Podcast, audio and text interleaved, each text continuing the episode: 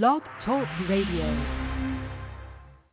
This is Jay Lethal, the undisputed champion of the wrestling world. This is John Sullivan. It's Babs Ayagbusi. Michael Thompson talking. To the phenomenal AJ Styles. Xavier Rose.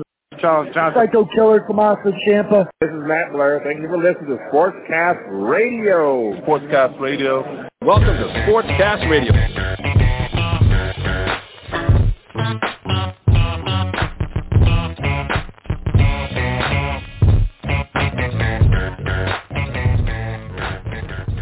Ladies and gentlemen, get up out your seat. Once again, we are back at your Sportscast Radio every Wednesday night, 10 p.m. Central Standard Time. Luke's already getting excited over there. Chubby, are you itching it. your face again? Let's see if No, I was itching my face. I was itching my ear that time. the trend. Um, I am I'm a little behind here. I have my I just finished my three strikes. I uh, I'm getting our NFL picks ready. Um, I have I have Uber facts ready to go as well, but I do not have a real MVP. It has been a uh, it's been a fun evening watching that expansion drafts, and then I realized that I didn't get the kid uh, hot pockets for tomorrow, so we had to make a 9 p.m. Hy-Vee rush. What flavor of hot pockets you get though? Pepperoni. Oh, those aren't even the good ones. You gotta get the mozzarella with the meatballs. I uh I just I made sure he didn't get a ham and cheese. Those Right. looked pretty trash. Those I was gonna get the, the protein ones, the protein four piece ones. Those look pretty fly. But I don't know. yeah, well, I I mean I could use it. You know, I'm not I'm not a specimen. I'm not what I I once was, Luke. You are. You're a specimen. Yeah, you can you can catch me on Monday Night Raw. My name's Bobby Lashley in the wrestling world. I uh, I I'm trying to stay off of uh, Twitter as much as possible here, aside from uh, messaging our great guests. And uh, we we may I, you know I was talking to somebody earlier that that that works the the host of the Lockdown Kraken podcast, and she's at the the event with media, and we're trying to maybe get something set up. So there may be a, third guest here tonight that'll just be an on the fly. But um, expansion draft was fun tonight. Uh, not everybody I wanted, but I'm not mad at the team. They got a lot of salary cap too, but some of the picks I was a little uh, little, little booger wolfed about. But Who did they take from the Wild? uh, Carson Soucy, Oh, stupid. Why? oh, six five defenseman, dude bangs. I mean, thought was bad. Um, we can, you know, I can pull up. I don't need this anymore. Get the get the rest. They had some fun stuff. Marshawn Lynch was there. Shawn Kemp was there. Uh, Gary Payton was there. Uh, it was, it was kind of fun. Um, some some of the you know Driedger, we knew that from Florida. I, I mentioned that before that, that that was why he was my pick because they were already talking about having him free agency. He showed up actually. Uh, a few of them did in Jersey. Them jerseys are fly, man.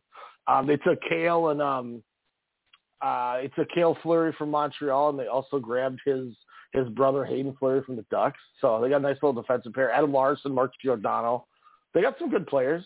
Uh, Jarnkrok Jarnkrok from uh, Nashville, not a bad one.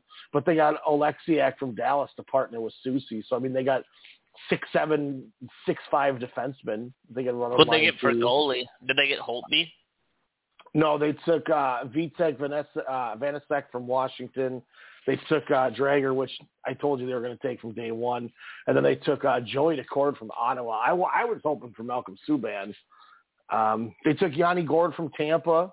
They did take uh, Jordan Eberle though from from the Islanders. That's a pretty nice nice take. But um, you know, it's like I said, they got Giordano. He'll probably be the captain. A fun little team. A lot of young guys. Um, you know, they they they went with that win together type group and skipped a lot of the superstars. No Tarasenko, no Price, no Van Riemsdyk, no Gossespierre, um, no Subban.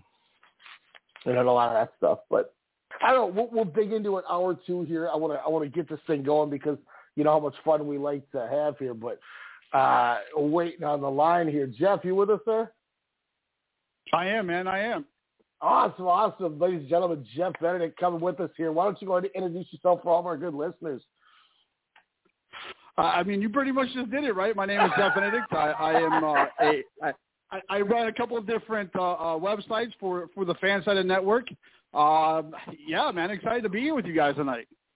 Glad to talk uh, Atlanta Falcons. Well, there were so many questions when we had the NFL draft going in, and this year we really took a deep dive in. We were having a lot of people in kind of kind of talking draft. I remember I tried to touch base with you back then because there were so many questions I had about this team, and it was answered. And I think thinking, you know, it might not be the sexiest pick all the time, but Kyle Pitts, man, this is a guy that I think could be the star of this team for ten plus years. What's the thought getting Kyle Pitts in this roster?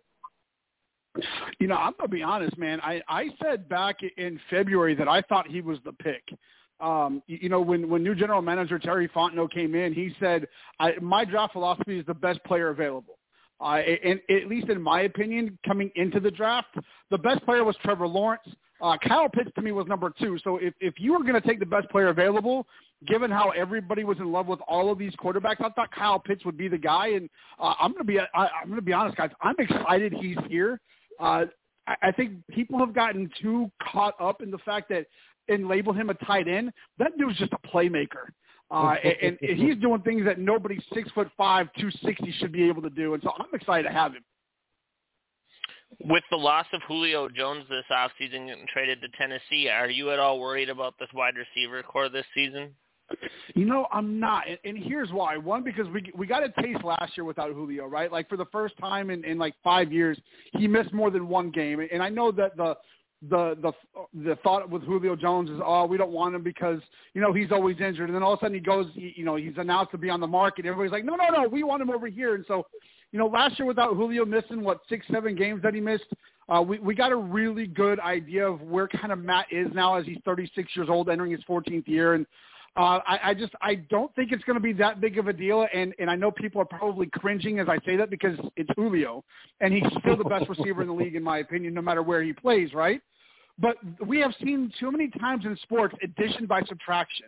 And and Matt Ryan has done a really good job his entire career of spreading the ball around. Uh, and I know Matt Ryan takes a lot of stuff, and everybody's like, yeah, he's always had Julio. Well, only 11% of Matt's total yards have been thrown to Julio right? So Matt Ryan has spread the ball around his entire career. So not having Julio there does it suck? Of course it does. Again, he's the best wide receiver in the league. Uh, but Calvin Ridley, you know, took a huge step uh, last year. Russell Gage is a big guy. Uh, and then obviously you add Kyle Pitts, but a, a guy that I'm really excited about, not that he's going to replace Julio. I'm not saying that. But I, watch out for Frank Darby, the rookie out of Arizona State. I was really excited that he fell to the sixth round uh, and then that the Falcons grabbed him. So I think this wide receiver core is going to be really, really good. Is this a spot too where Julio became expendable because you know, as you mentioned, Kyle Pitts is just an all all around player. It's to me, I feel like he's going to be that guy who's going to be what Travis Kelce is right now, where as a tight end he's leading the league in catches and yards and just do it, just everything. Is this a spot where you could line him up out there and just still run Hayden Hurst as a blocker or the tight end option then?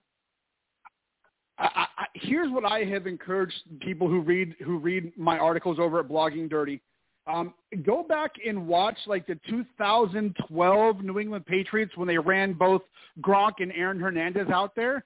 I think that's what you're going to be able to have with Kyle Pitts and, and Hayden Hurst. Uh, I love. Uh, I'm a Clemson grad, uh, and so saying that I hate South Carolina with a passion. Uh, but I was high. I was huge on Hayden Hurst coming out of South Carolina. Um, I, I, you know, they have not picked up his fifth year option, uh, so he'll be gone after this year.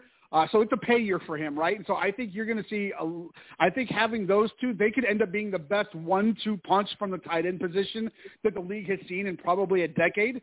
Uh, and so I'm big on them, and, and I think yes, having Kyle to replace uh, Julio is good. I I think those, and actually we we we wrote about this the other day. I think it's it's too soon to say he's going to replace Julio because if you go back and you look over NFL history, and you look at the great tight ends, right? The Tony Gonzalez, the Gronk, the Travis Kelce's, uh, you know, all the guys that, that have come up or are still here. They struggled their rookie years, right? So I, I'm really hesitant to say, yes, he's going to lead the league in catches or, or yards this year or touchdowns. He's a great asset to have. He's a great weapon to have. And I think eventually he gets to that point. It's probably not going to be this year. Uh, but I think he and and, and Hurst will have a, a hell of a one-two punch. This offseason, a lot of people had uh, Matt Ryan getting replaced by one of those rookie quarterbacks you talked about earlier. Is this Matt Ryan's last season on this team? No, I mean his contract they they owe him way too much money. Uh, I, I think you'll see Matt play until he's probably 40, 41. I think he'll be in Atlanta um, until the end of 2022. So I think he's got one more season here in in the city, which is why for me I didn't think they were going to go quarterback, and I wrote about that extensively. You're not going to pay a guy $25 million and then turn around and pay a rookie quarterback $10 million a year to sit the bench. Like it just wasn't going to happen. Uh, I think this year uh, with Matt um, only being on this roster, I think, until the end of 2022. I think the 22-22 draft, you'll see them go after one of the plethora of quarterbacks um, that will come out. You know, the Spencer Rattlers, the Sam Howells, um, the uh, Malik Harris's. Like, I think you'll see them go that route um, because I, I think the Falcons still end up with probably a top 12 pick this year. Um, but I was not surprised. I didn't think they were going to go Justin Fields. I didn't think they were going to go. Uh, obviously, they weren't going to get Trevor Lawrence, right? And so at that point, again, going back to what Terry Fontenot said when he got here with his draft, draft philosophy, I didn't think they were going to go quarterback, uh, just simply because it would have gone completely against everything that that Fontenot talked about in his intro press conference when he was asked about that draft um, about his draft, um, you know, concepts and ideas and philosophy. So um, I wasn't shocked to see it. I know a lot of people here in Atlanta were really upset that they didn't go Justin Fields. Uh, matter of fact, I literally live two and a half miles away from where Justin Fields went to high school, uh, and, and not too far from where Trevor Lawrence went. And so, um, you know, I'm really familiar with those two. I've been watching them since high school, and, and it would have been cool to have him here. Uh, but I, I, I was under no preconceived notions that that was the route they were going to go. Yeah, that, that was kind of the the thought process I was thinking too. Is you there's there's so many of those quarterbacks that are going to be available next year that you know I mean if you're Yeah. picking in the first round, you got a shot to grab. You know, I mean there could be five. Yeah. It, it, it feels like this year in a way. You know what I mean? Yeah, you you know, and, and just and you guys pay attention to the NFL. Like every year, you got like six dudes who are can't miss, and four and a half of them end up being nothing, right? Like you got one guy who's really good for like a year and a half, and then you never hear from him again. RG three, right? So like those those dudes are in every draft.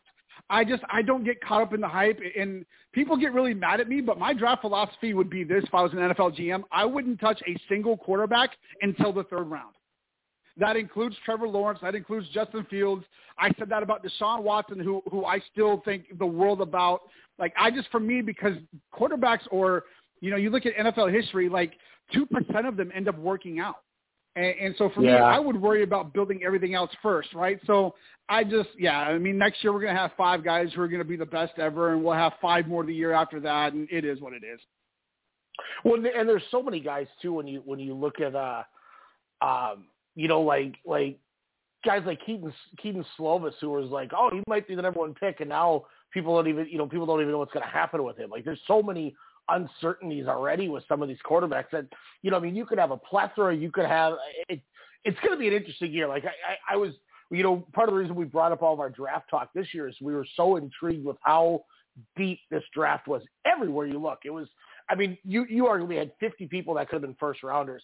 And next year, I mean, you know, the fact that a guy like, you know, Kayvon Thibodeaux is falling, that's ridiculous. Like, there's so many good players in this draft next year that, you know, J- Justyn Ross on your, you know, your former alma mater. Like, there's so many good players next year that I think we're going to see another giant influx in that.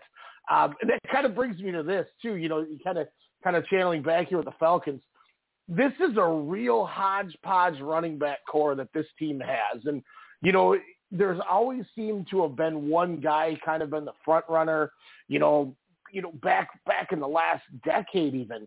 You know, I mean Mike Davis, yes, he's he's nice, but can he lead it? You know, us coming, you know, myself and Luke, we're based out of Minnesota here. We know what Cordarrelle Patterson can do. I mean, couple undrafted rookies showing up. What's the thought process with this rookie or this this young running back core?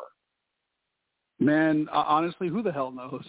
Like, when- when- when- I'm trying to like think of when the they signed nicest way to Cordell word it Patterson- all. yeah, like when they signed Cordell Patterson and they announced he was going to play running back, like everybody in Atlanta was like, "What? You're, you're going to put that dude at running back?" Uh, and, and look, I agree. Like Mike Davis is nice. Again, another South Carolina guy. Whatever. Um, he's he's a great backup, right? But he's not he's not a starter. Uh, and, so like you look at this running back room. Uh, the guy that I am really excited about though is is actually the undrafted guy, uh, Javian Hawkins out of out of uh, Louisville. Uh, that was a guy that I I don't know how he slipped out of the draft at all, let alone the first three rounds. Um, I, and they they sign him. I think he's that elusive running back. He's not a ground and pound guy like Arthur Smith is used to having in Tennessee. Um, I think that guy is Qadree Ollison, uh, who never who was never able to get on the field under Dan Quinn uh, for for whatever reason. But you know, when he was coming out of Pittsburgh, and I don't know how big of college football fans you guys are, but when he was coming out of Pittsburgh, like he was that six, he's that six two two forty guy who could hit you between the tackles, who could outrun you in open space, who could catch the ball out of the backfield. Like, and when he fell to the Falcons, I was like, damn, they they just got themselves a a great guy. In his rookie year, uh, he actually had he had nine touches uh, with three yards to go or less, whether it was for a first down uh, or for, or in the end zone. He ended up with four first downs and five touchdowns. He actually had more short yardage touchdowns um, than um, than uh, Leonard, who was in uh, Jacksonville at the time, right? So, but then last year he couldn't get on the field at all, and so I, I, I it'll be interesting to see what Arthur Smith does with him. Mike Davis is obviously the starter. Cordell Patterson, I honestly, if they ever line him up at running back, you might see people like storm the field because it will just be it, it'll be a really bad game at that point. Uh, but yeah, running back is is other than offensive line, running back is the biggest question for me with with this uh, at least this offense. Well, that was the thing that I always liked at too. Cordarrelle Patterson coming in, I'm like, oh, you know, they're gonna they'll have him or you know maybe maybe one of their their uh, uh, rookies be their kind of kick guy. You know, maybe the the cornerback they took could could come in and do it. And Then I saw the the running back on the depth chart, and I'm like, man, I'm having flashbacks to the to the Viking Saints you know, like you know, just watching Cordarrelle just drop this football every time he touches it. I'm like, dear God. And then I thought about him in Chicago last year because my ex is a diehard Bears fan because she's from Illinois, and I'm going, man, how is this guy still getting jobs as and as a high end like. He's considered value. You know, you look at these depth charts that yeah. put out. He's got he's over people. Like, like I, I mean, it, I it, it's insane and then from an aesthetic standpoint, like you're going to have a number 84 in the backfield, like that. I, I just don't. I, I don't know. And like I, it is ridiculous. Um, at this point, I can't even badmouth Arthur Smith though because I, we have no idea what we're going to get with him. Uh, but yeah, like Cordell Patterson again, just to see him on the depth chart, it at anything other than kick returner to me is ridiculous. Um, the contract he got to me is ridiculous. Um, the number he's going to wear is ridiculous. Like it's just it's a signing that is just ridiculous. What and he's he, he's nice and elusive. Like I I enjoy that, but he can't run a route. I mean he he might have the lowest IQ with route running I have ever seen. You know, so it's not like he just throw him out there and run something. So yeah, I don't know. Is it it it, it brings me to the question too. You know, do you need this offensive line to really step up give Matt Ryan some time to let to, to, to get Kyle Pitts to kind of get used to running these routes, but also make some room for this running back core? Is this is this O line ready to? I mean, honestly, step up. They're almost going to have to. Man, I, I was looking at the offensive line the other day. I actually wrote a piece yesterday that I posted to Blogging Dirty about Chris Lindstrom, uh, who who according to Pro Football Focus is the 12th best guard uh, coming into 2021, which is pretty high praise. I mean, when you think about there are 150 mm-hmm. guards in the NFL, uh, and, and for him to be, you know, even in the top 20, I think is phenomenal. And, and so, you know, he's a guy that, that I think has has all pro potential uh, entering his third year. You, obviously, you have Jake Matthews, who, um, you know, he doesn't get a lot of publicity, but he's been really solid for almost a decade now. Um, and, and I know fans like to point out, you know, penalties and stuff, but he doesn't get a whole lot of those either. Uh, but when you look at left guard, like who the hell knows what's going to happen with left guard? I, I think you'll see Jalen Mayfield, the rookie uh, out of Michigan. I think he'll move you know, he was a, a, a right tackle in college. I think he's going to be a left guard uh, starting out here with the Falcons. But then you lose Alex Mack, right? Who, who to me is having a Hall of Fame career as an offensive lineman. He goes to San Francisco. So now you've got Matt Hennessy, the, the guy they took out of Temple a couple years ago. I just and then Kaleb McGary, the, you know, the other first round pick the year Chris Lindstrom was. Remember they traded back in the first round. Uh, I was at Mercedes Benz when they did that, and everybody in there like you thought it was a mushroom cloud rising above uh, above the stadium because it was just it was ridiculous. Um, who has not been very good, right? So you look at this, and all of a sudden you got 60% of your offensive line. You have no idea what you're going to get from that, um, other than the fact that you know that Matt Ryan probably needs his own personal physical trainer uh, or physical therapist because he's going to pick himself up a lot this year. Um, and, and a lot of that's going to fall on Chris Lindstrom as, as he's the only returning guy in the middle. Um, but I just, I, if you pray, add Matt Ryan to your prayer list because it it it might get ugly up front. uh, to transition over to the other side of the ball here for a, a second.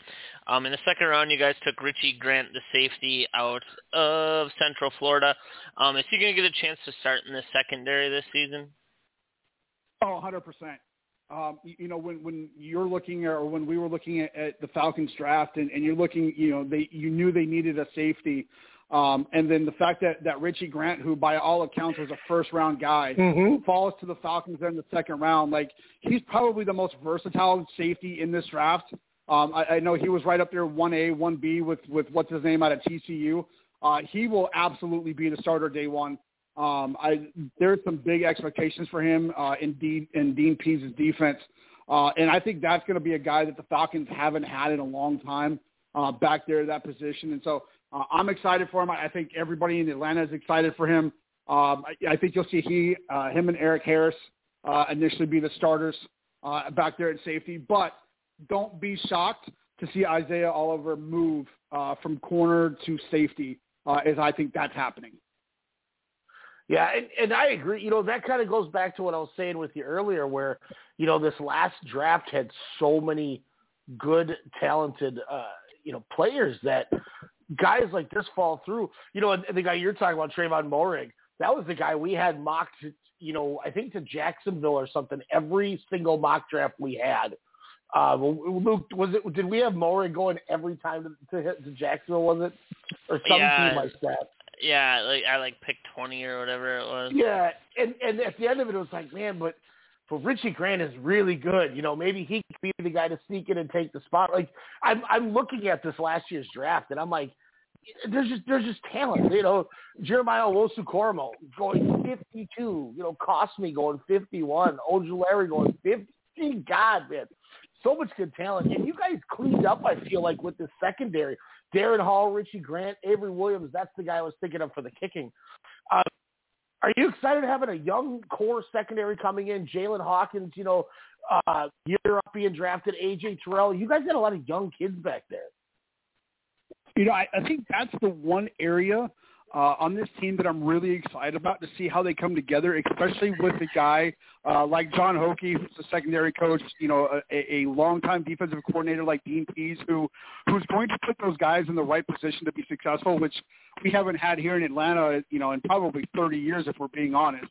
Um, you know, Mike Smith and Dan Quinn were are were supposed to be defensive gurus and, and couldn't draw up a defense if their life depended on it. Uh, and so having, I, I love those young guys. I, you know, AJ Terrell. Uh, you know, a lot of people were upset. You know, when when the Falcons took him last year, and he ended up being what the the number one or number two graded rookie corner. He's been really good.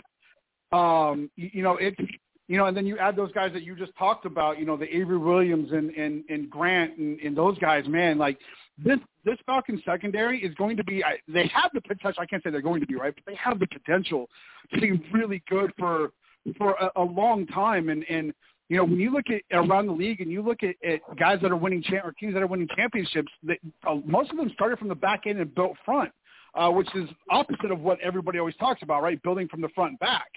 Um, but man, that, that secondary has the potential to be really, really good. You know, 2023. hey, like you took, you said take the Clemson kid, and then they didn't listen to you, and now look at him. Yeah. like I told you, AJ Terrell, man, Clemson. What do you want from me? I, I mean, I tried telling people they didn't want to listen. Legion of Boom oh, 2.0. Who, who's that fat guy telling us who to take?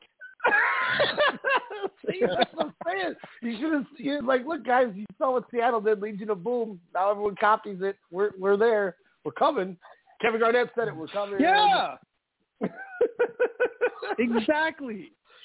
I, I, I don't know. I, I still think Atlanta Falcons fans are hoping that they can like coax Ed Reed out of retirement ten years later. I it I, it doesn't make sense to me. they, they're on the phone with Ed Reed and Nnamdi Asomugha. Like, hey, Bro, Nnamdi Asomugha was tight, bro. yeah, he was. He was. He was. He was. Tremendous. Don't get me wrong. I'm just any any way I can throw a Nnamdi Asomugha into a conversation. Damn it, I'm doing it, man. I'm sorry. Nnamdi Asomugha was tight. Uh, Oh, the leave Atlanta island in 2022. that was too good. See, I told you sometimes these things just get chaotic when people go, you know, hey, what are we doing? I go, it, it might go this and this and this, but these things go off course so fast. And damn it, that's that's radio, baby. That's live radio. You're having fun with it. yeah, I was I, I was uh, I was uh, on the Falcons, Falcons flagship here in Atlanta on CBS Radio for a few years, man. I, I trust me, I, I I was the king of things going sideways real quick. oh, it's, you, you know, you're not having a good radio show if things don't. When when you have like, Exactly. like, I you know, and Luke, I don't want to. I don't. I'm not trying to step on your question because I know you had a good one. You wanted to jump in, but like we we've talked to talked to people, and I'm not going to say names obviously, but we're like eight minutes in. You're like both people are like, I don't have any questions left. All right. Well, now we got 22 minutes of banter to fill out. Bad interview. you know, and it's just like ugh. everything was so linear that we don't have anything else to discuss. Thank you for your time. Now we're gonna have to play a game or something. You know, that's how it goes. Our games are tight though. hey, look, we're gonna look. I'm telling you, oh. I'm telling you, Jeff. We're gonna play a game before before you leave here. So just be ready. We're gonna. We, we got to have you play some Uber facts with us tonight. That's that's gonna happen. But Luke, All right. I will I will throw it back to you, my friend. Thank God. I almost fell asleep. Wow. I'm just Sound like joking. my wife. You know what? I'm gonna take that offensively. I don't know your wife, but I'm gonna take that wrongfully. How how could you talk to me like Canelo Alvarez talking to Demetrius Andrade? Yeah, yeah, yeah, yeah, yeah, yeah, yeah, yeah, yeah, yeah, yeah. I see your side. Yeah, yeah, man. just just shooing me away like that. Man. R.I.P. Andrade. Uh, Atlanta has two of the good young linebackers in the league in uh, Deion Jones, and I don't even know how to pronounce this man's first name, but his last name is Oluokun. There you go. Um, what what's the consensus consensus around these two? I know that they they uh put the smackdown on Kirk Cousins if, uh, last year, I believe, with like four sacks or something like that. Um, are those still Well, the two, or the same O line they do. I mean, we we talk about the Falcons' struggles in O line. We can we can sympathize. That's why we're getting sacked every eight seconds. We're playing one B, two B, three B football in Minnesota, man. Sorry. um, you know, when- when you look at, at Deion Jones, everybody was really excited about him. He had a really, you know, he had a bounce back year last year. Um, obviously, his first two years in the league, you know, he was a guy that was considered all of a sudden to be the best cover guy, uh, and I think he still is. Uh, that injury a couple of years ago really, really put a, a hamper on him, but he had a really good bounce back year last year. Uh, and then before his injury, Foye Oluokun was also playing really, really good football. Uh, as as you know, Ezekiel Elliott is his best friend going back to high school, and he made him fumble what three times in that Cowboy game before he got hurt. And um, I think those two are probably you know among the top three or four one-two punches uh, in the NFL when it comes to linebackers. And then you have Mykal Walker, the the, the guy um, who who's supposed to back up Deion Jones. I think you'll see those three on the field a lot as they transfer uh, or as they go into more of a three-four look. Um, they're really excited about the three of those guys together. I know Dean Pees, uh, his his literally he has like foam around his mouth. He just he can't wait to get these guys uh, on an actual football field. So um, I, I think if there's one bright spot this year, um, not named Grady Jarrett, it's it's Deion Jones and Foye Oluokun in that in that linebacking core. Um, again, a couple of young guys who will hopefully be here uh, for the foreseeable future. Uh, Foye is going to get paid, right? Because he's played really well. Um, you know, he's gotten better every single year, and, and he's going to want some money next year. And so we'll see what happens with that. Uh, but I, this will be a really good year for those guys. And again, you know, other than Grady Jarrett, I think people are really excited about the two of them. You know, you mentioned Grady Jarrett, obviously the cornerstone of this this front four there. Um, what are we looking at when it comes to this this front four, other than Grady Jarrett and the fact that Steven Means is like the greatest pro wrestling name I've seen in the last like five years? Well, you, you know, uh, other than Grady Jarrett, I, I think you're seeing a a defensive line sponsored by Hefty. Um, like they are just not good. It is. I mean, you know, we laugh about Steven Means, right? But like when Steven Means is the other guy that you're hoping can step up and fill some sort of role, you're in trouble. Um, I just, you know, Dante Fowler is is a quintessential Thomas Dimitroff signee, given big money, huge expectations, and then comes in like, you know, I mean, basically married a stripper, right? You took her to the the the the 24 hour thing, got married, and next thing you know, you're now broke and and looking for somebody else. Uh, and, and that's basically what Dante Fowler has been. And so I just don't, man. I uh, that that defensive line is absolutely horrendous. Um, we've got nothing out of Marlon Davidson last year, who everybody was excited about coming out of Auburn. Um, he, you know, he was either sick, injured, or didn't feel like playing. Uh, he wasn't good. Uh, you've got, you know, Deadrin Senat, who has been a no-show since they took him four years ago in the third round. Uh, you have John Cominsky, who was a project coming out of like Division Six, Charleston in West Virginia. Um, you know, it just this defensive line is just not good, and um, there's no depth. It's it's probably one of those things where Falcons fans are like, please, for the love of God, just let something miraculous happen uh, with the with, with this front. Uh, you know, obviously you're going to have, um, you know, running with Grady Jarrett. You're going to have Tyeler Davison, the former uh, the former Saint who's been here. This will be his second year in Atlanta.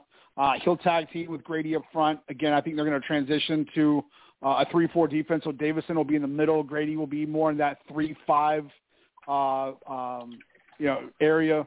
Uh, it'll be interesting to see, but I, I don't think many people are hopeful about the defensive line here. So before we wrap up with my last question for you, I got to ask you this: um, This man was was thrown around more than a Kardashian in our fantasy league last year, and it was upsetting. Are because, you talking about my boo? Yeah, it was upsetting because he didn't deserve to, but somehow he went on. He was almost on every team last year, and it's despicable, and it should never happen again. I want you to tell not only my listeners here, our listeners, but the people in our fantasy league that we've been running for over a decade, why should we never release and hoe around Younghoe Koo. And look, man, Younghoe, like, did you guys hear what happened to him a couple of days ago? I did not, unfortunately. So, so here in Atlanta, somebody stole his Jeep. And he said, you can keep the damn car. Bring me back my cleats so I can kick. he doesn't even have cleats right now. Oh, they, they took it all. He literally said, he, they said, he said, keep my Jeep. Just bring me back my cleats. Uh, well, I, you know, here's here's a guy, man, that that he just, you know, when he started out in the league with what the Chargers, the Raiders, or whoever yep. the hell it was out Chargers, west, yep. uh, couldn't couldn't kick a, a ball to save his life. Uh, and then all of a sudden they bring him in here to replace the great Matt Bryant, uh, and he can't miss. Uh, and it's it's absolutely insane to me. I think he's I, I would put him as one of the top two kickers in the NFL right now. Um, you know, his he didn't miss from 50 yards out last year. He was absolutely automatic, and um, you know, he's put him in the Hall of Fame now. Uh, he's a guy. If you if, if you draft kickers, go draft that guy because he's an automatic three points. If the Falcons can get the ball within the 30, you know, from the 35 in range. You know, it, it, he he is the epitome. Somehow, I don't know how he would get released and then somebody would pick up the next week and he'd be like the leading kicker and he would get and there was no rhyme or reason. Everybody would be mad that he was not on their team but they would release him but everybody i it was the most unexplainable thing. Um in the in the epitome of the the Jermaine Dupri and Ludacris welcome to Atlanta music video. This is uh, this is for Younghoe Koo right here. Ma'am in this brochure it says this tour is crunk. What does that mean Younghoe Koo, we love you, man. Uh, I, before we go on to the fun part about this, last question for you here as we wrap up. End of season, gun to your head. What do you have this team's win-loss record? I'm going to go seven and ten. I re- I respect it. Uh, also, just you you know, we're over halfway done with the league this summer, and we've had nobody go six and ten, seven and nine. Nobody has said it yet, and I I respect the honesty. You know, I, I- we we last week, ironically, uh, we had a gentleman on from the Eagles who went eight and nine, and we had told him out of the other 14 teams that we have had, only one team has had the balls to go under 500, and that was the gentleman from the Jets who went six and 11. But some of these some of these win losses are just egregious. Um, so okay, but if I tell you if I tell you the Falcons are going 17 and 0, you're going to hang up on me and then send the cops to my house, right? Because I'm, clearly doing meth. Like I, can't tell you 17 and oh. 0. but it's it's respectable. You know, it's a respectable number, and if they supersede expectations, hey, it's a win. Un, under Exactly. un, under promise, over deliver. You know what I mean? So I respect the Yeah. out of that take.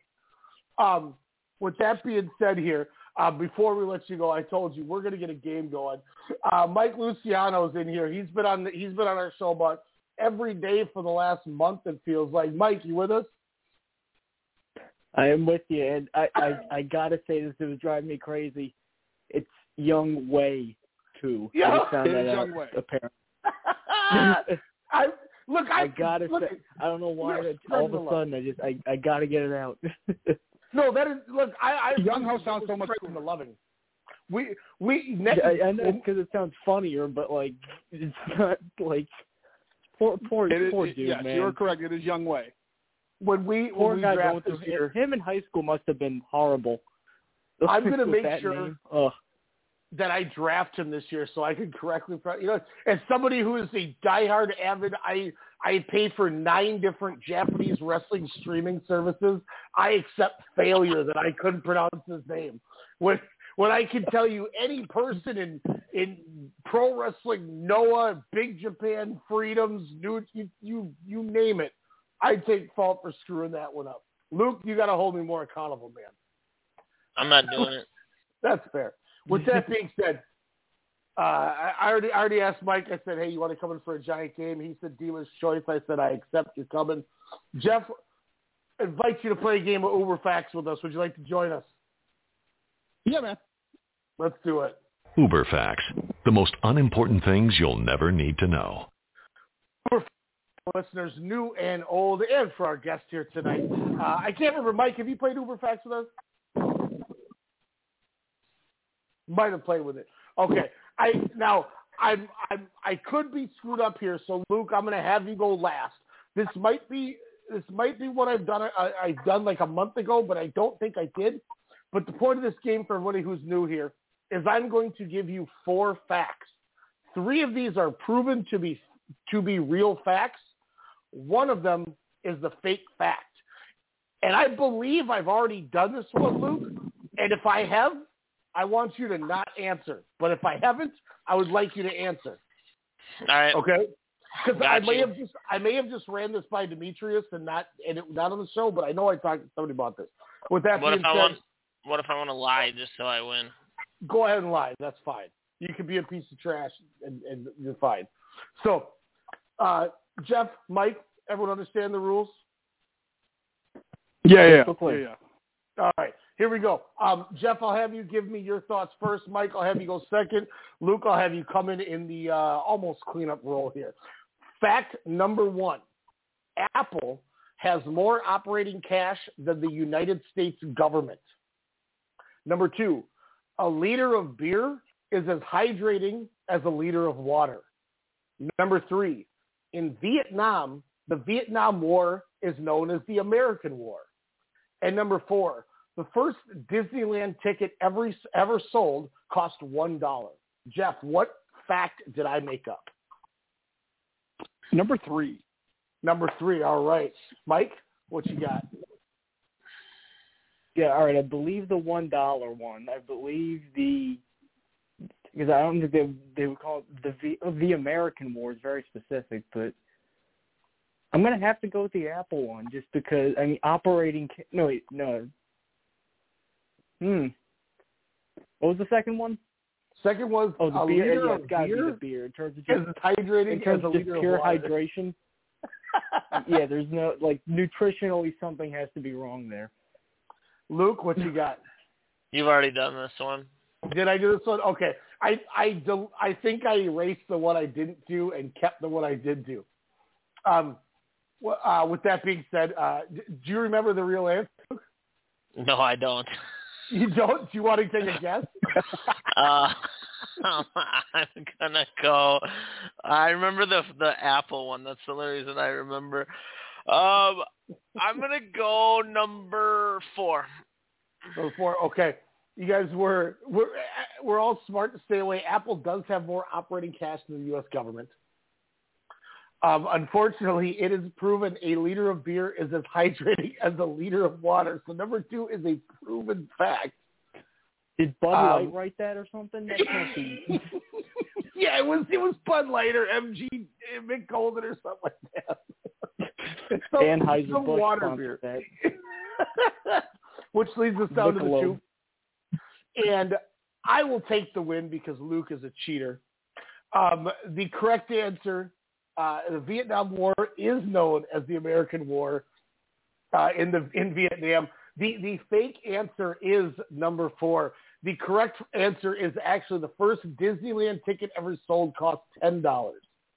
So I, I took the zero away to try to make it sound cheaper, in which I did make it too cheap. Ten dollars is the correct one. And Luke, you don't get the win because you thought I had it, so you're a cheater. Uh, therefore, hand goes to the dealer. I two fists in the air. I'll take my W. Thank you, Luke. For I, I, I tried to keep you at the end. Trash. but I digress. Well, just like the Falcons, I went 0 1. Very With that being said, Jeff, plug everything you got, my man. Everywhere they can read you, hear you, see you, touch you, feel you, the whole nine yards. Everything you got for the for our great listeners. Man, I appreciate that. You guys can follow me on Twitter at jben underscore fs. Uh, you can also follow my sites at blogging dirty at rubbing the rock. Um, you can go read them. Obviously, www.bloggingdirty.com or rubbingtherock.com. No, it is not a porn site. Uh, it is a Clemson site. Uh, other than that, man, I, I I had a lot of fun tonight, guys. I really appreciate you guys having me on. Yeah, I'm, I'm glad we were able to make this. We're going to have you on. I've been wanting to, and uh, fantastic time. And we'll, we'll have you back, I'm sure, and uh, we'll have some more rando banter as always. Perfect, guys. I appreciate you guys. Have a great rest of your show. Yeah, you too. Thanks, Jeff. Pando. Mando Pando. Shout out to. We need to get Lil Donnie on here. Man, if a little Donnie got on here, I would freak out. When bad, ma- when I don't even want to get into it. It's going to take over. We we need to we need to course course. Uh, write the write the ship course. I mean, I am out of control, Mike. We are having way too much fun here tonight. We got we went exit stage left, and then you came in with the correct pronunciation of the kicker. Threw my mind way off here. It's now ten forty three. Uh, we're definitely diving into hour number two. Hopefully, we don't have to worry about another guest coming up later. Um, but Mike, uh, you're on here and you do 984 different things. Go ahead and plug everything and just just introduce reintroduce yourself to everybody we got here listening tonight, sir. Yes, sir. So you can find me at by by Mike Luciano L U C I A N O. You'll see me all over Fansided, but just on the football side of things, you'll see me doing stuff at Musket Fire, which is the Patriots site, and Horseshoe Heroes, the Indianapolis Colts site. Now we had talked about obviously you doing the Colts thing. We were going to get that going here at a certain point. Tonight is the night. Boy, oh boy, I want to step into this quarterback fiasco chaos. We go from Philip Rivers to Carson Wentz. Tom Brady's doing things with LeBron talking about you picked that MFer over me. Like, is that is that a shot at, at Rivers? Does Wentz come in now having to fill all these extra shoes because Rivers didn't get him farther, and people now think that Brady should be on? I mean, it's a mess. You know, if you listen to Pat McAfee, who's a you know avid Colts, obviously, he's he is freaking out the day that that came out. What's what's kind of the See, I, hubbub don't, here? I With, don't really think that that was. I don't really think that that was necessarily Indianapolis, just because I mean they had themselves set on Philip Rivers pretty much from the jump, just because he had that connection with it, with Frank Reich and uh, San, San, San Diego and That's he what was with the Chargers. So yeah, I I, I think they were. I, you can always do your amateur, you know, dot collecting and in my sort of my estimation, I think you might have been talking about like a Derek Carr or Garoppolo, but I think the bigger th- the bigger thing with Wentz though, it's it's very interesting because in acquiring Wentz, they're basically saying our organizational structure is just so much in- infinitely better than Philadelphia, a team that won a Super Bowl a couple of years ago. But we found out later on all this, you know, you, you peel back the curtain and there's all these, you know, this turmoil. But basically, it's so much better. We could take a guy who use any metric you want. He was right down at the bottom for everything. It was like Sam Darnold, Drew Lock, and him right at the bottom for everything.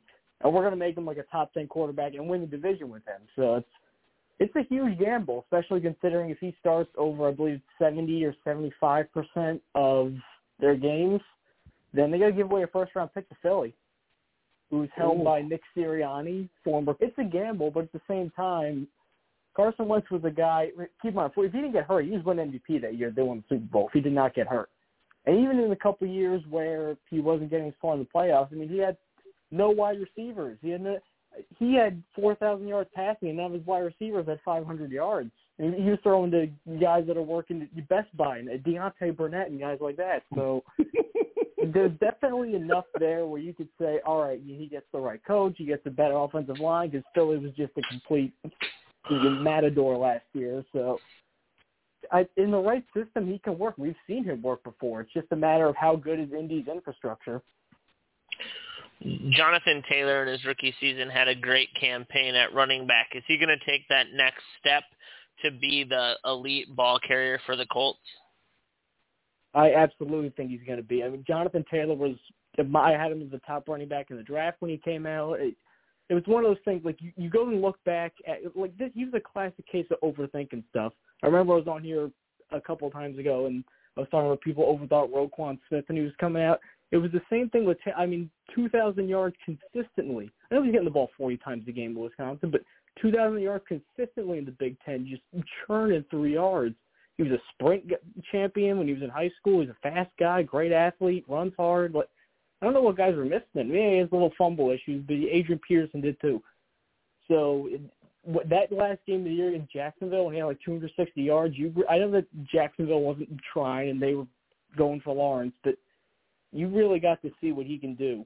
And now that you get another year with this system, another offensive line that's going to be pretty good, I'm looking up for Taylor. I know the rookie, the second year record for Colts running backs is I think just under 1,700, which was Edgerrin James, and I don't think he's going to break that. Come close.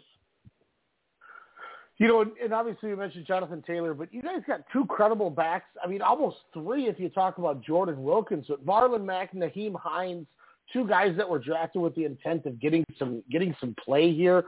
What happens with those guys? Do they still kind of come in as a running back by committee when needed? Do they get shifted maybe to maybe as like a pass catcher, coming at fullback, or maybe do they do they try to shop one of them? Well, the way that it works with Hines is he's essentially their James White. Like he's going to catch the ball more than he's going to run the ball. So he's pretty much guaranteed a role, especially because he's just physically and the way he plays is just so different to more. I, I don't. This is the right word, but traditional running backs like Mack or Wilkins. I think by the end of the year, we've run about this on Horse years before. One, one of them's going to have to go, quite frankly. And as crazy as it sounds, I think it might have to be Mack, even though he's coming off the injury, because Wilkins has actually been pretty productive. He's cheaper. And with Mack, I know he's got the, the pedigree, but I mean the injury risk. He's going to be a free agent next year anyway. I wouldn't be surprised maybe a team like the Rams after their injury says, "Hey, we'll Oh, give you yeah. a fifth round pick." I wouldn't. I would not be surprised. I think he's the most likely to go, but I know for sure the Taylor and Hines are going to be back next year. Wilkins, I I think might, but you know he's a, a third string running back. He's by no means guaranteed a spot. If Frank Reich, in my opinion, if he had his druthers, I think Taylor and Hines are going to be there for a very long time. Do you think Michael Pittman Jr. is going to take a step forward this year as well? Last year he he was big down the field in uh, red zone opportunities. Now he's the number two receiver. Do you think he's going to be able to help Carson Wentz in that offense? I think he will. I'm just concerned about one thing that I'm concerned about with Reich is if you go back to even his San Diego days, I mean the wide receivers were not getting tons of great yards. I mean now he obviously had Antonio Gates back then. You want to get the ball to Antonio Gates as much as you can, but you go look at the numbers. Not a lot of thousand yard guys in Philadelphia. It was Zach Ertz getting most of the play, and I don't know if he's going to really change because he's still going to be calling plays even with Marcus Brady coming in for Sirianni. I don't really see that much of a philosophical change to get crazy gaudy numbers out of Pittman, especially with Hilton still there. But I think he'll improve on his rookie year just because he's too he's too darn big. He's too darn fast for his size. He only had the one touchdown last year, but at USC you saw he was a great possession receiver, solid hands, moves well in the open field for how big he is. There's a lot to like about him. You know, you guys got three low drafted wide receivers, Tyler Vaughn, uh, Tariq Black, and then Michael Strachan in the seventh round. Are they going to be able to factor in get any kind of clock with J.J. Nelson coming in? Parris Campbell obviously should be healthy, you know, and, and as mentioned, Pittman Jr., Hilton. Or are they going to kind of just be a couple guys that just kind of hang back and wait their turn? I I think that one of them I think is going to contribute. Which one I don't know because it's almost like three totally different players. Because with Strachan, I mean, he was a Division two guy, so especially in Division two guy last year, where you know with the pandemic and all that, there was barely any felt like it's a complete wild card. You're just drafting because he's six five, two thirty, and he's fast, but you really don't know if he could even you know handle the the speed of the NFL, let alone all the other finer points.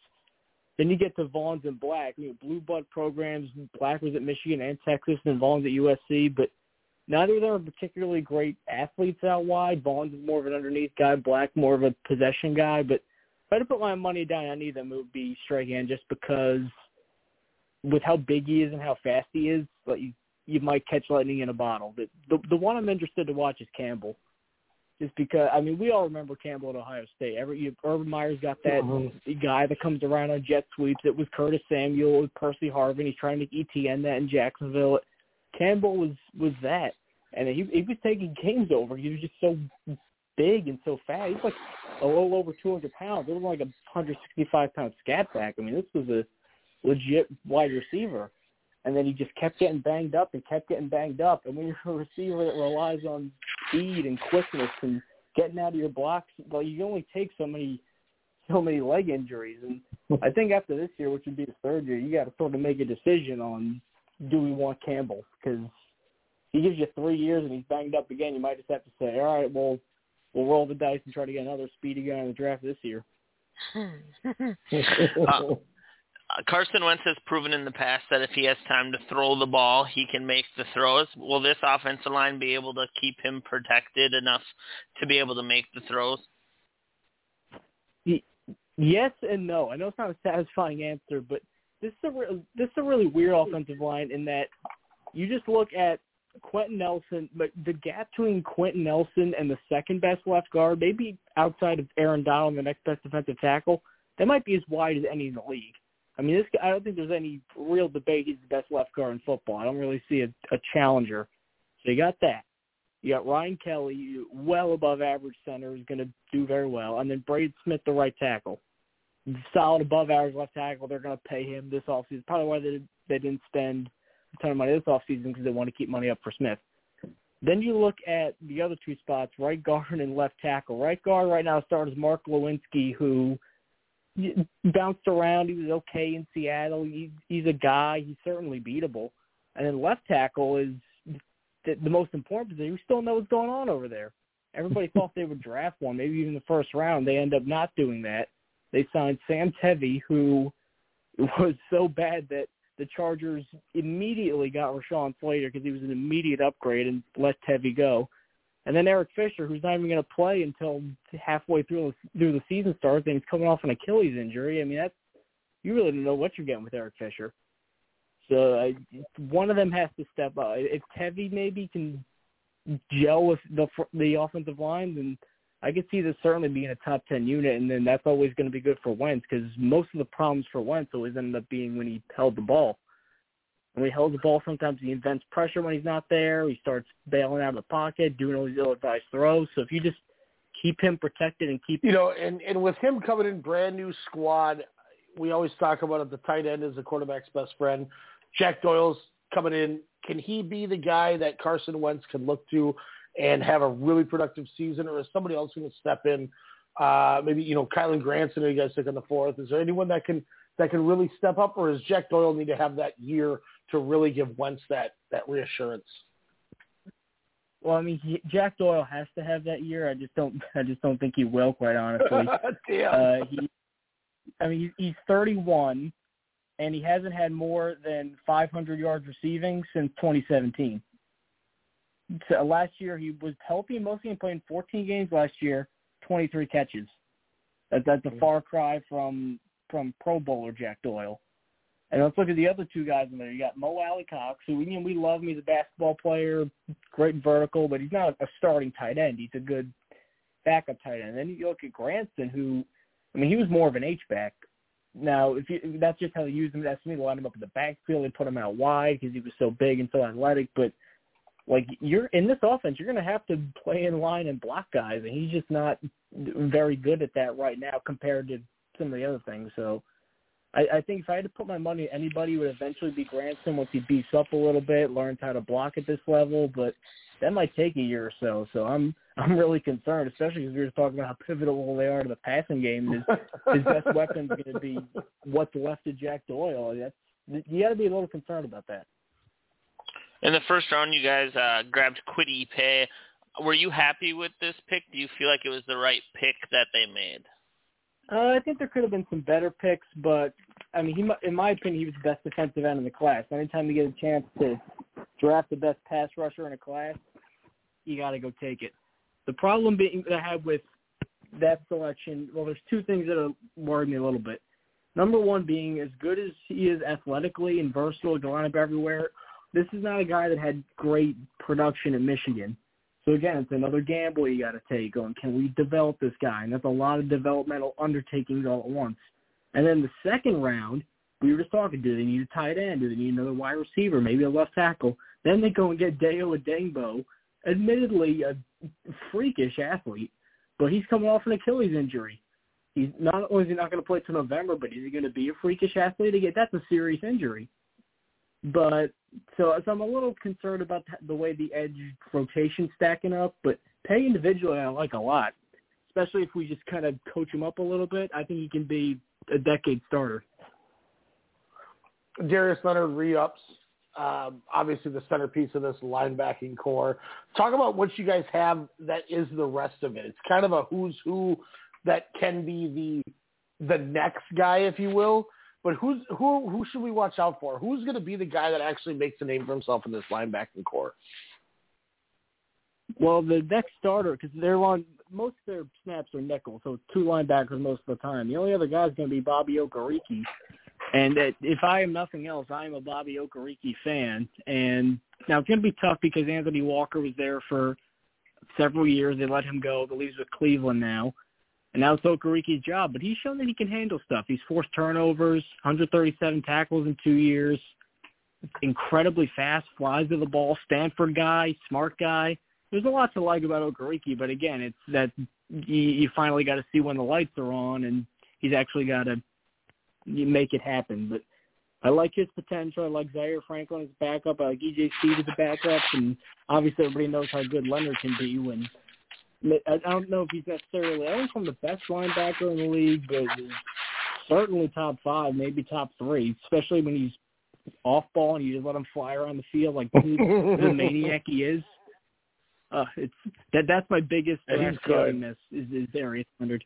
I thought he was. I thought he was like a late fifth round pick. I did not like him, and he just emphatically proved me wrong. So I'm gonna keep giving him his props he's he's like Bobby Wagner to Seattle fans when they took him in the first round. and Everyone was like, "What the hell?" And then now they're like rose petals, rose petals. well, because at the Senior Bowl, he was he showed up kind of skinnier. He was like two nineteen or something. He did not run well, and he kept getting. He had a very bad Senior Bowl, so I'm like, oh, I guess he's just you know one of those FCS guys taking the fifth round and you know bounced around the league as a backup, and then he not only does he start immediately, but he leads the league in tackles his rookie year. He's an all pro. I'm like, oh well, yeah, I didn't get that one right. Mm-hmm. so as long as he keeps proving me wrong, I'm going to keep giving giving Darius Leonard his due. As Vikings fans, me and Ryan have seen Xavier Rhodes be great and then fall into a slump almost the year after. Are you at all worried he's going to fall into a slump after after having a pretty decent year last year? Uh, well, there's always that possibility since we saw it happen in Minnesota, and the fact that he made a Pro Bowl that year is, I, I have no idea how that happened. That, that that might be the most egregious Pro Bowl selection I've ever seen. But he looked a lot better in Indianapolis, mostly because like this this offense is just kind of let this defense, excuse me, it lets him do what he's good at at the position. Just let him get up on guys and move them around and be physical. And when Mike Zimmer let him do that in Minnesota, he was great. So he could take a little bit of a dip, especially because there's just a lot of moving parts, and it might take a lot of time for the secondary to really gel. But individually, I thought he played well last year, and there's no reason to expect he's going to take a huge dip in the wrong direction. What's the thought process with the rest of the secondary core? Are they going to be able to hold up in this division and win you some games, or is there a little bit of concern? I think they're good enough it's a lot of the same guy. Mean, Malik Hooker's gone, but you got Julian Blackmon back. You got Khari Willis back. You got Kenny Moore, who might be a top five slot cornerback. You got him back. And then in addition to bringing in Sean Davis, who could fill a couple different roles as a backup, they got him in the draft. There's enough pieces here where you could at least breathe out a little bit. Now, if they if they got to go into the Andre Chachere and the the Nick Nelsons of the world, T.J. Carrie, if they start getting big uh, big snaps, then you you got to be a little concerned. But I like the starters here. As long as you like the starters, you, you can feel pretty good about yourself. So, you know, kind of coming full circle, this team is it's it's got such an interesting vibe to it. Where everywhere you go with it, there's there's the positive, but then there's slight issues, but then it's back to the good, it's back to the bad, and you know, it, it it's weird. And I'm I'm really excited to see the way that this team plays out as we get into the season. And as I say that to you, I'm really intrigued by your thoughts going into the season. Mike, what do you got this team sitting at? I got 11 and 6 in a wild card team. Okay. And I know that it just sounds like I listed up all the problems, but one thing they got to benefit from is it's it's a two horse race. It's them in Tennessee. I mean, you look at what Jacksonville do. I mean, they got Trevor Lawrence and a couple really nice pieces, but you know, there's year one of a rookie quarterback, like, and the team was one of fifteen last year, so they're they'll be much improved because Trevor Lawrence is, you know, as perfect a prospect as we've seen in ten, fifteen years, and then Houston is doing whatever they're doing. I've supposedly Houston doesn't even know what they're doing. you know, let's just sign 35 players to one-year deals, and let's just keep not commenting on Deshaun Watson. Oh, let's take Davis Mills for no reason, even though he was way overdrafted. And it, are we winning? Well, we're signing like 30 veterans, but we're also going to be bad, and we want to get the number one pick, but we also might have Deshaun Watson under contract. Like, eh, what do you... that's what ha- that's what happens when you let uh, Joel Osteen, Jack Easterby run your franchise, I guess. It's, they got so, uh, Kenneth Copeland, the televangelist, as their GM.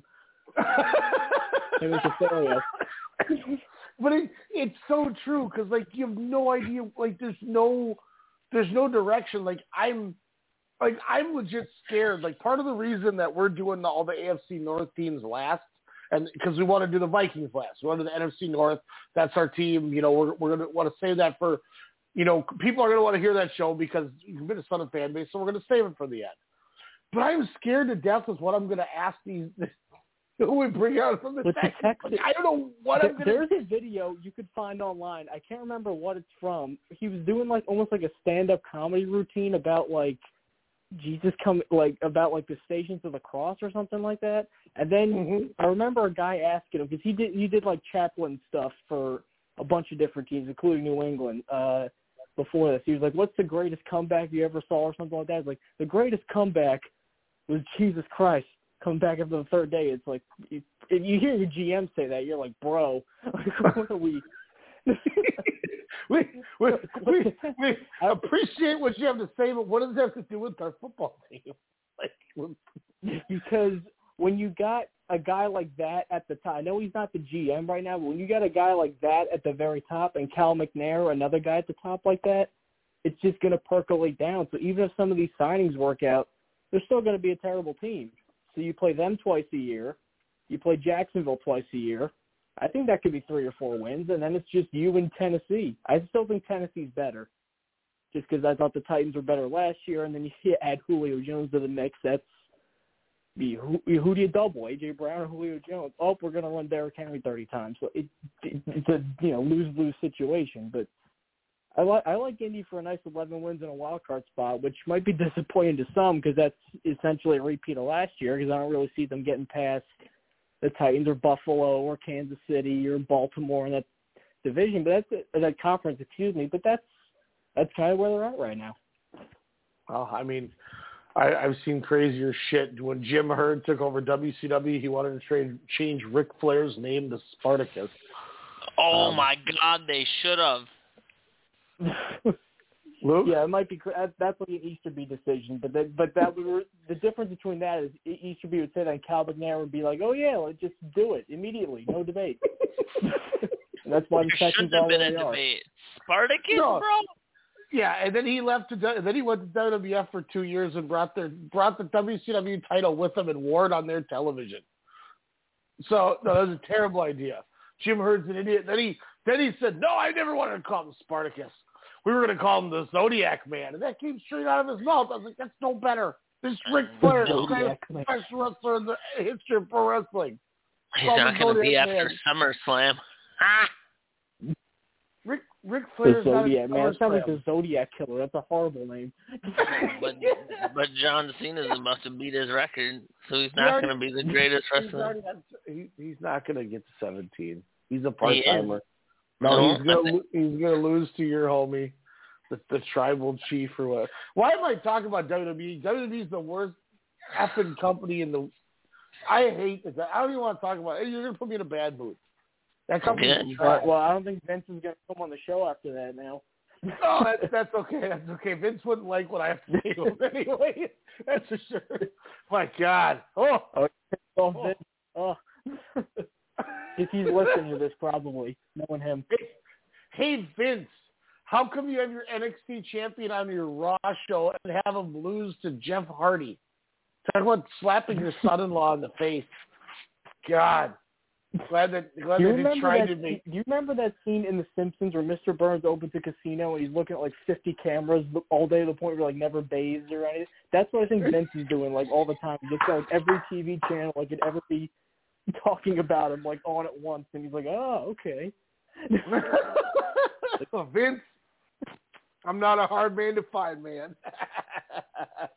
hey, Mike, man, I'm I'm so glad short notice you jumped out of here talking to this Colts. Uh, I appreciate you as I you know messaged you last night like, hey man, sorry it wasn't much in advance. So I appreciate you doing that for us. Uh, a big lifesaver. Um, as as always, I ask man, plug everything you got for our listeners so they know where to read all of your great content because you you've been such a huge contributor in the last few months of the show. I want to make sure you get that recognition. Yes, sir. So it's at by Mike Luciano for my personal page, and you'll see me all over Fansided over there. If you just want the football stuff, you can go to Musket Fire, which is our Patriot stuff, and Horseshoe Heroes, which is our cult site.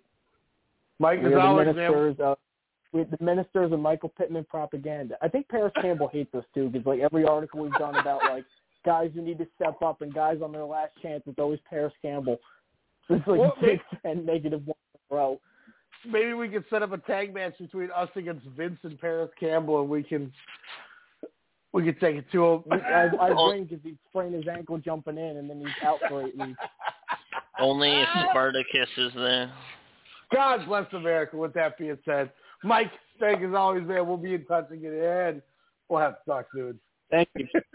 Thank you. Mike Luciano coming in here last minute, saving our week for the AFC with the Colts. Spartacus is the worst fucking thing I've ever heard of in my entire life. You know, sure, fuck, it's a great fucking show. What? It's a great Spartacus. The show, it's a great show. You should go watch it. What does that do with Ric Flair being called I- Spartacus? I mean, it doesn't. I'm just saying. You said Spartacus is the worst thing you've ever heard, and I said the show's not. It's great. You know, I, I I'm threatening. I almost want to throat punch you. Do it then, little bitch. I can't. I will. See you I will. Sunday. I'll fight No, your I'm- ass at the Twin Stadium. Sunday, the Twin Stadium. It's called Hey, Target hey, bro, you hey, bro. How how many Huh? games does CP3 lose in a row? Four. Yeah, j- shout out to Jordan for sending that to you so you had ammunition with that. That is right. That is right. But You know what else is right? I'm going to avoid the throw punch. I'm going to go to this.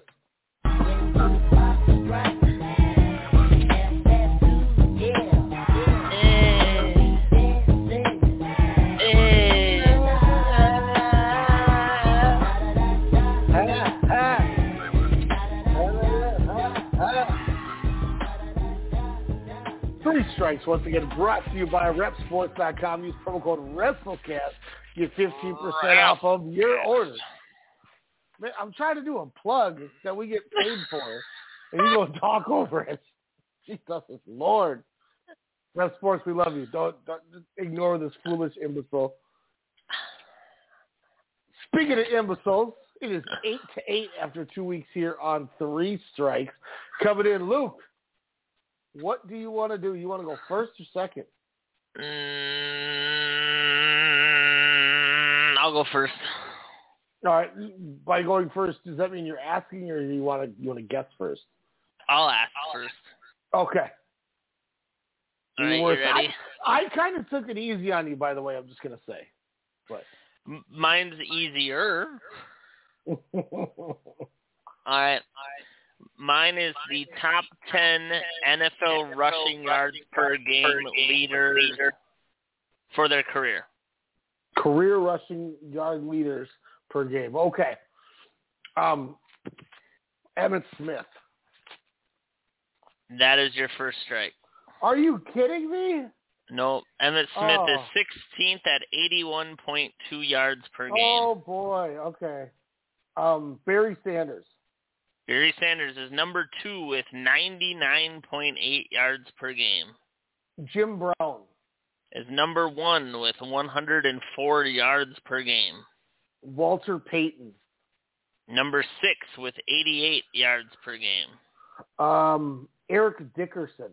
Number four at 91 yards per game. Bo Jackson. That is your second strike. Damn it. Where was he even close? No, he is tied for. He's 32nd with 73 Oh, yards per game. Okay. Um. Oh God. I'm gonna go out after four, aren't I? Uh, your remaining ones, there's one that's. There's two that I think you'd get if you thought about it hard enough, but th- there's three on this list where I was like, what? Is LaDainian Tomlinson on there? That is your third strike.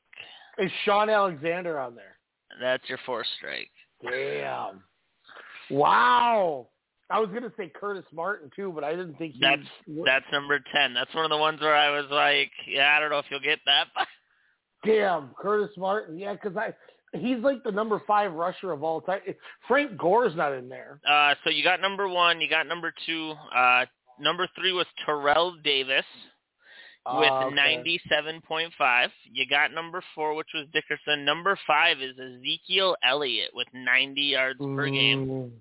Mm-hmm. Uh, uh, you got six, which was Walter. Number seven is Clinton Portis with 88. Okay, Portis, that's a good one. Number eight is Dalvin Cook with 86 yards per game. wow, I didn't even think of that. Yeah, that's one of the ones. And then number nine is Billy Sims, who played for Detroit for four years, who averaged 86 yards per game. You never would have got that. No,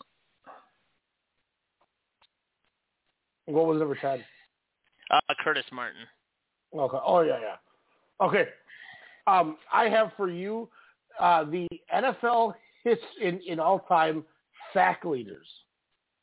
Ooh. All right. Um, Michael Strahan. Number six.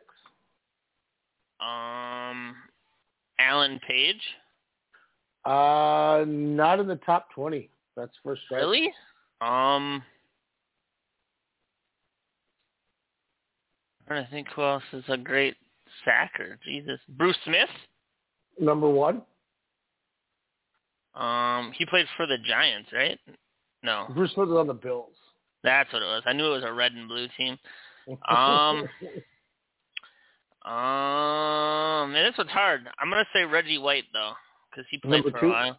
Ooh. Ah, Man, I don't, f- now I don't know. Now I don't know. Uh, trying to think who's played a long time. I'm gonna go out on a limb just because he played forever. Uh, Julius Peppers. Yep, number four. Damn tight. Uh, John Randle. Uh, tied for ten, so I'll give it to you. Oh, tight. Um, Lawrence Taylor. Uh, no, number fourteen. That is two strikes. Jesus. Um, I don't know why I'm gonna say this, but I'm gonna say it, and I think I'm gonna be wrong. Oh, what the fuck's that dude's name though? Uh, Let's, let's try to pull it up on ESPN. I'm not. What the fuck's the name of the dude who played for the Colts? Robert. Robert Mathis was that it? Robert Mathis on number nineteen. Also, Dwight Freeney could have been the one you were thinking of. Oh, I knew it was one of them. I just couldn't remember which one. Um, so you got Bruce Smith, Reggie White, Kevin Greene was number three. Damn, is that that dude that played for the Steelers, right? Yep, Steelers and Panthers. He wrestled Steve McMichael at Slamboree in WCW. So did Reggie White. Um, number five was Chris Doleman for the Vikings. Okay. You got number six, Michael Strahan. Number seven was Jason Taylor. Okay. Number eight was Terrell Suggs. Oh, I would have never guessed him. Uh, number nine, DeMarcus Ware. I would have never guessed him either. And then tied John Randle at number 10 is Richard Dent. Damn. And after him was Jared Allen. But Jared Allen. that puts Luke up 13 to 12. So after week three, you have taken the lead on three strikes. Uh, where do you want to go next? Do you want to go to real MVP? You're my real wanna- MVP. or do you want to hit that mythical money? Uh, I'll let you choose. Uh, I got my mythical money already done, so I guess I could. I'm ready for that. If you want to do yours quick, I'll have mine. I don't even know how much money I have left. You haven't even done it yet. No. All right. Well, you have. So last week you bet thirty-eight thousand five hundred eighty dollars and twenty-four cents on Islam Makhachev, uh, who won his fight to get you sixty-two twenty-three. Um, then with the wash with Jermell Charlo, uh, where you got the money back, you're at fifty-four thousand eight hundred eleven dollars and twenty-four cents. That's right, I am, bitch. Um, right now with Collin Morikawa winning the Open. No, he didn't. Shut up. That puts me at ninety-three thousand seven hundred and twenty-six dollars and forty-three cents. As I am taking a commanding forty k lead. Right. Um, I'll get it back. no, no, because you don't even you're not even prepared, so you don't even know what you're betting on. Um, so my picks, I am going to on a on a, I'm going to take the Team USA men's soccer team to win their Copa Gold match on the 25th against Jamaica. I'm putting 20k on them, which pays me out twelve thousand two hundred sixty-nine dollars and ninety-four cents. And then this weekend, I'm going to put five thousand on TJ Dillashaw as the underdog to win me seventy-seven fifty. And then also as a big time underdog, I'm going to take Carlos Takam. I'm going to bet a thousand on him to beat John Joyce, Joe Joyce, uh, to pay out four grand. So that is where I'm sitting at on my bets. I'm just trying to figure out my last one. Hold on a second. No problem. We can do real MVP while you're figuring it out if you'd like. Yeah, we can. I have mine ready.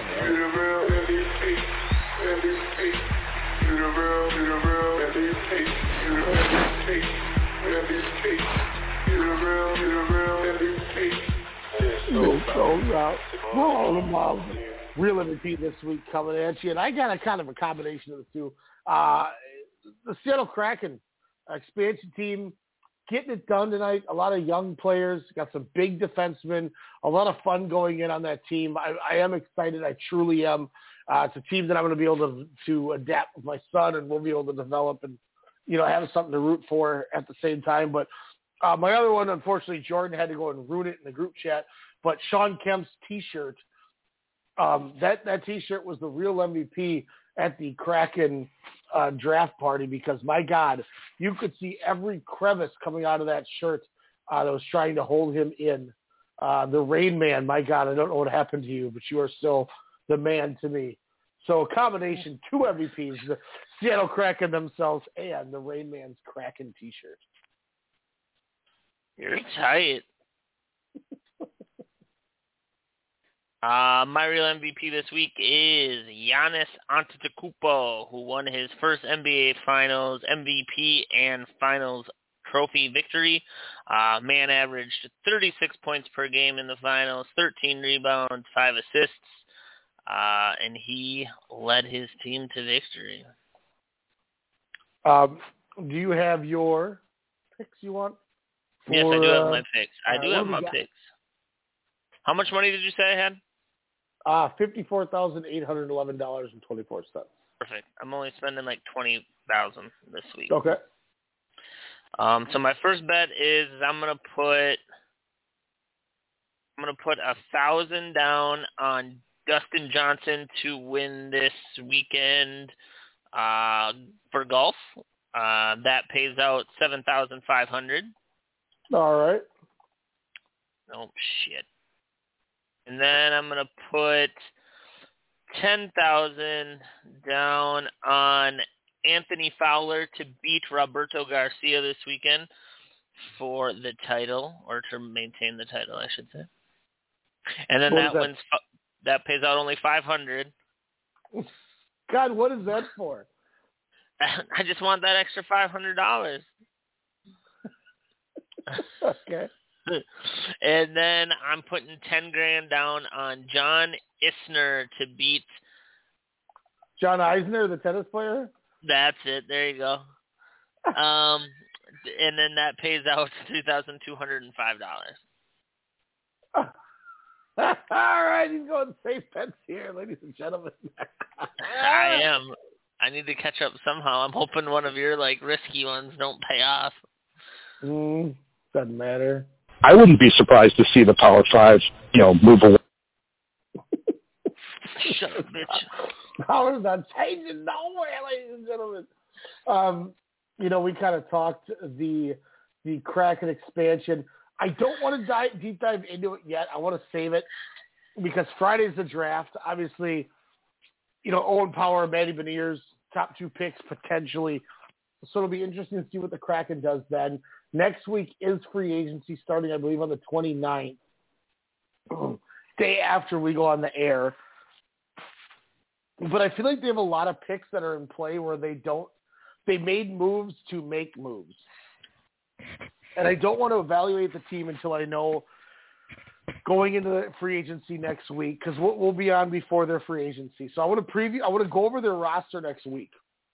Okay. But I, do- I don't know what they're going to have for money to spend, what they may try to spend, if they're going to make any trades, what's going to happen on the draft on Friday.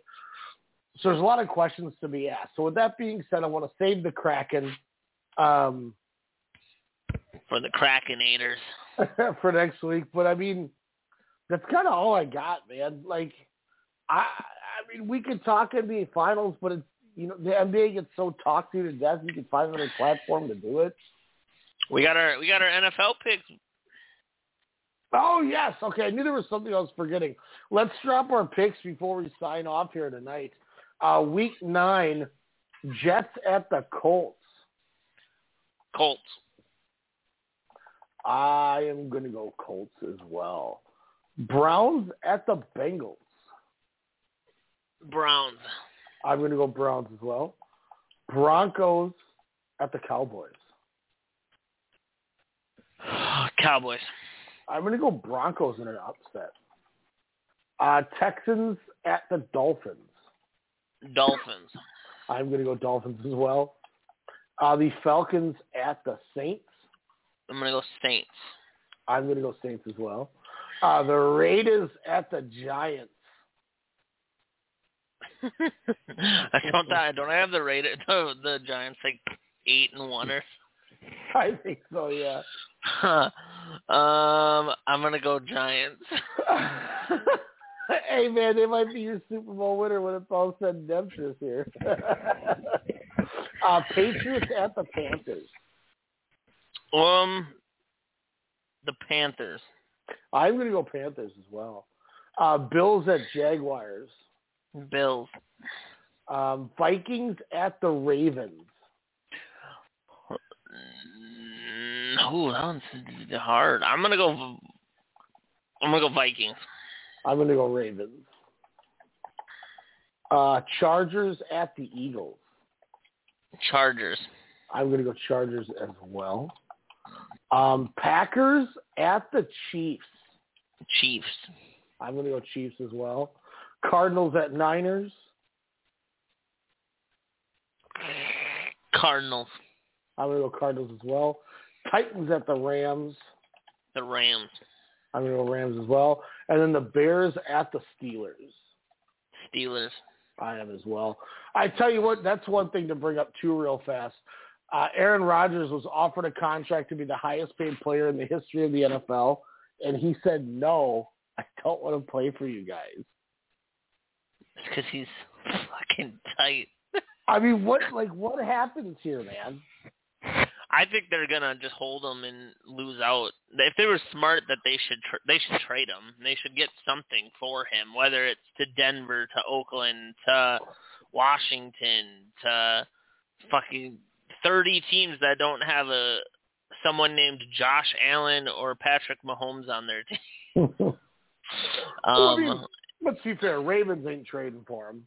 no, and and I'm sure, uh, like I don't think Jaguars ain't trading for him. No, and I don't. I don't think the Bears are trading for him because I got Justin Fields. But I mean, Cardinals you- ain't trading for him. No, yeah, you could argue there's 20 teams though. Like if they called the Vikings right now and they were like, "Hey, we'll give you whatever," like you would take p- him over Kirk Cousins. I I think for the most part, but it depends what comes with it. Yeah, and then like the Lions would trade for him, you know, and I'm Oh, sure, yeah. I'm sure this the like. I'm trying to think. Like Denver would, Oakland would. Um, you could, uh, San Francisco would. You think the Saints Um, would? The Saints would. Uh, I'm trying to think who else there is. I mean, like I think- Chargers aren't going to do it. No, I think Tennessee would even do it, even with Tannehill. I mean, Yeah, I do too. So I mean, there, No. there definitely is teams. It's just yeah. it's one of those things where it's like, man, shit or get off the pot. I just I don't think you can. No, I think he's gonna he's gonna hold out. I don't think he's gonna play. They're gonna fine him, and he's just gonna say whatever, and then they're gonna try to trade him next year before the draft. Um, and they're just not gonna get as much for him. They're just someone will tr- trade for him, but so it's gonna be a team that finishes, not like the top ten picks, where they're not gonna get like a top ten quarterback. Mm-hmm. So someone like maybe like the Saints who are probably gonna like finish mid of mid season this year or like Washington or something like that. But It's gonna be interesting, man. I'm ex- I like I'm I'm curious to see how it goes. Like I really am. Um, it'll be fun. It'll be fun. Um, it'll be fun to see how this goes. Um, but I mean, I, I don't know. I don't, I don't really have anything else tonight. I don't either. I do not either. Nothing What's for you, Ryan. Nothing exciting has happened in the sports world this week. So with that being said, let's uh, we'll, we'll we're going to call it a week. Um, I do have breaking news that we will hopefully be able to break down tomorrow night. Uh, tomorrow night, I look. I'm going to be honest with you. Um, Alex is very busy. You know, he's he's the the head of ad, getting ads and everything for his his city's newspaper now. He's he's balling out hard. So like that's why we have it on the WrestleCast. And I get it. I'm not mad at him. You know, he's eating. He's doing great. But I may come on tomorrow because I'm going to reach out to some people try to get some some answers and some things on it. But this broke about seven o'clock tonight. Um, I need to get it fully confirmed, but from what I've from the people I've talked to, it is confirmed. This isn't sports related, and I apologize. But um, you know, part of the reason I have avoided Twitter is in case something happens as as soon as tonight, man. Um, apparently, the American Dragon, Bryan Danielson, or those that know him as Daniel Bryan, has uh, officially signed a contract with All Elite Wrestling. AEW, AEW. So there's a chance that he's show he showed up tonight. I'm gonna have to just find out. I'm gonna watch it now while I'm playing some MLB The Show. Luke, uh, Luke, are you going on Xbox or are you just ditching out again? I might go to bed. I gotta be up at six. That's totally fair. I was just last night you just left and I was like, frick. Well, fuck, you just left. You were like, I'm getting out of the party. I'm a little I, bitch. No, but I didn't leave. I was I was doing that because I was going to send you a message and be like, hey, let's play something. And then I texted you and you didn't even answer. And oh, was I was already I was already in bed. I signed off and I went to sleep. Yeah, exactly. That's not figure trash dick. Um, Trash dick. Oh, what are we doing Yeah. for the Twins game, everyone? Do we know? I think it's me, you, Jordan, Isaiah. And then we're gonna go get some burgers after. Yeah, that's what I was asking. Are you just coming over here then? Uh, I I think I'm gonna just drive. Maybe I'll just meet you at your house and we can get an Uber together to the stadium. That's what I was thinking makes the most sense because you can. I have two bathrooms, two showers. You can come over here, then we can just go to work in the morning, four minutes from my house. No, we can take. I'm gonna take a huge deuce in your toilet. That's fine. I got two of them. But then, then, Holy then you can then you can uh, enjoy the amazingness that is burgers and beer, beers and bottles, or burgers and bottles. Um, okay, so, right. so that's the plan. So um, I got to jump. Mike Luciano, uh, our our gentleman from the Cowboys, is uh, they're not Mike Luciano. What am I thinking? Lu- Uh, Lucas Manchrin. I got to get a hold of him. Um, he's running his. He's got his show on Sunday morning, and I need. I'm jumping on it with him. Um, so I'm going to be uh, be doing radio with him. But I told him I need to be done by like noon, so that way we uh, we can leave here. You know, hopefully no later than noon. All right, sounds good. So, uh, but yeah, um, I you know I'm gonna do something tomorrow night, regardless. Uh, You know, hopefully I have Alex with me, but if not, I understand. But I want to get get down on this. Uh, apparently, Bryan Danielson has signed with All Elite Wrestling. Uh, this is on top of the news that came out today that CM Punk apparently is going to sign with All Elite Wrestling. So WWE is just you're taking a back seat, boys. Uh, so we got to get a WrestleCast. Hopefully we can drop three tomorrow night. Otherwise, uh, Friday night, 10 p.m. Central Time, twitch.tv forward slash WrestleCast Radio. Come and join the fun of the Royal Rose tournament, that Royal Rose Festival we have going.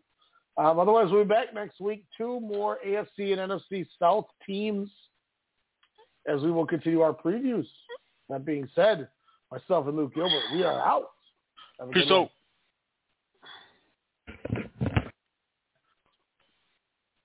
Hello, it is Ryan, and we could all use an extra bright spot in our day, couldn't we? Just to make up for things like sitting in traffic, doing the dishes, counting your steps, you know, all the mundane stuff. That is why I'm such a big fan of Chumba Casino. Chumba Casino has all your favorite social casino style games that you can play for free anytime, anywhere with daily bonuses. That should brighten your day a little.